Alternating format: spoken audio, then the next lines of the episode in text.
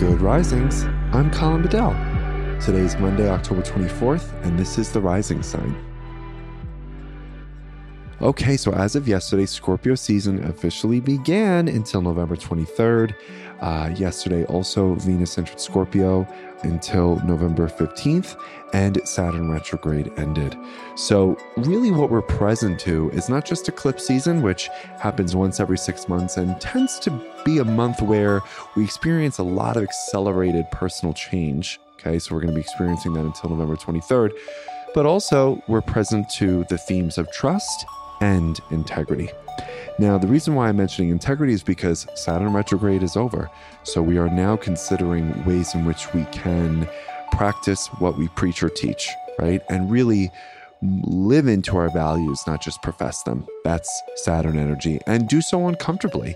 There's nothing really comfortable about living into your values, but it does tend to offer us one of the most efficient approaches towards living a life of personal security and personal integrity. So we're definitely present to that.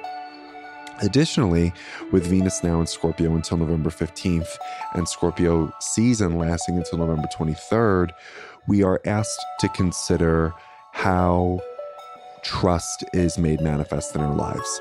And trust is a word that we might say often, but lack some uh, common understanding or common definitional frameworks, right? So last week we talked a lot about Rachel Botsman uh, definition. And also, uh, I love the way Adam Phillips says that trust is a word we put too much trust in.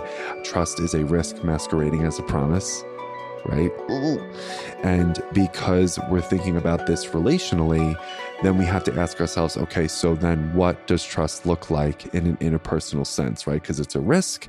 I got to be careful, but I also have to be connected and I have to be relatively hopeful right, about ways in which I can experience trust in my relationships. So I want you to consider Charles Feltman's distinctions with trust here. And he believes that it comes down to care, competence, sincerity, and reliability. So we tend to trust other people when there is a very obvious uh, emotional care that they have for us. We also tend to trust people when they're sincere, when they say what they mean and they mean what they say and they do what they say they're going to do.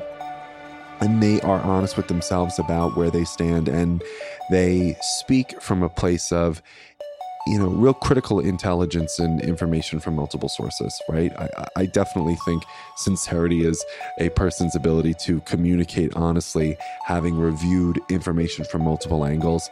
Competence is a big one, meaning we trust other people when they're honest about their limitations and honest about what they're capable of. And then lastly, reliability, right? That others follow through on the commitments they make to us.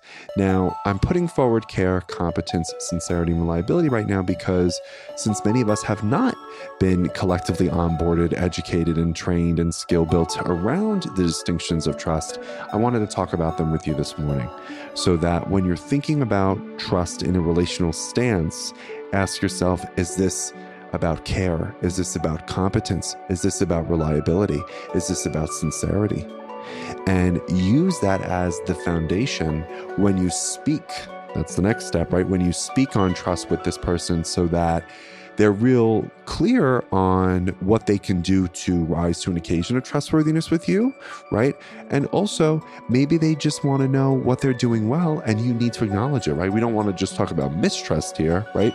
We should actually be really open about, hey, I really trust you because you really follow through on all the commitments you set forth with me. Or I really trust you because you're honest about your limitations related to competence, right? But you're also incredibly competent within your zone. And I acknowledge that and I appreciate that about you. But I wanted to just put those ideas with you together because I think it's important for us to have specificity and granularity around a potentially emotionally activating conversation like trust.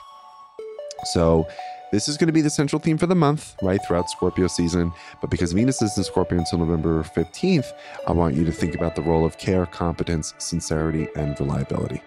So we're going to continue our conversation into trust tomorrow around the solar eclipse in Scorpio. And I wish you all a wonderful Monday. Bye.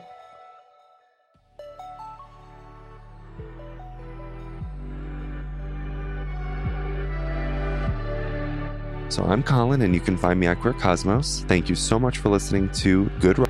If you enjoyed this podcast, please let us know by leaving a review because we love hearing from you. Have a great Monday, everyone. Bye.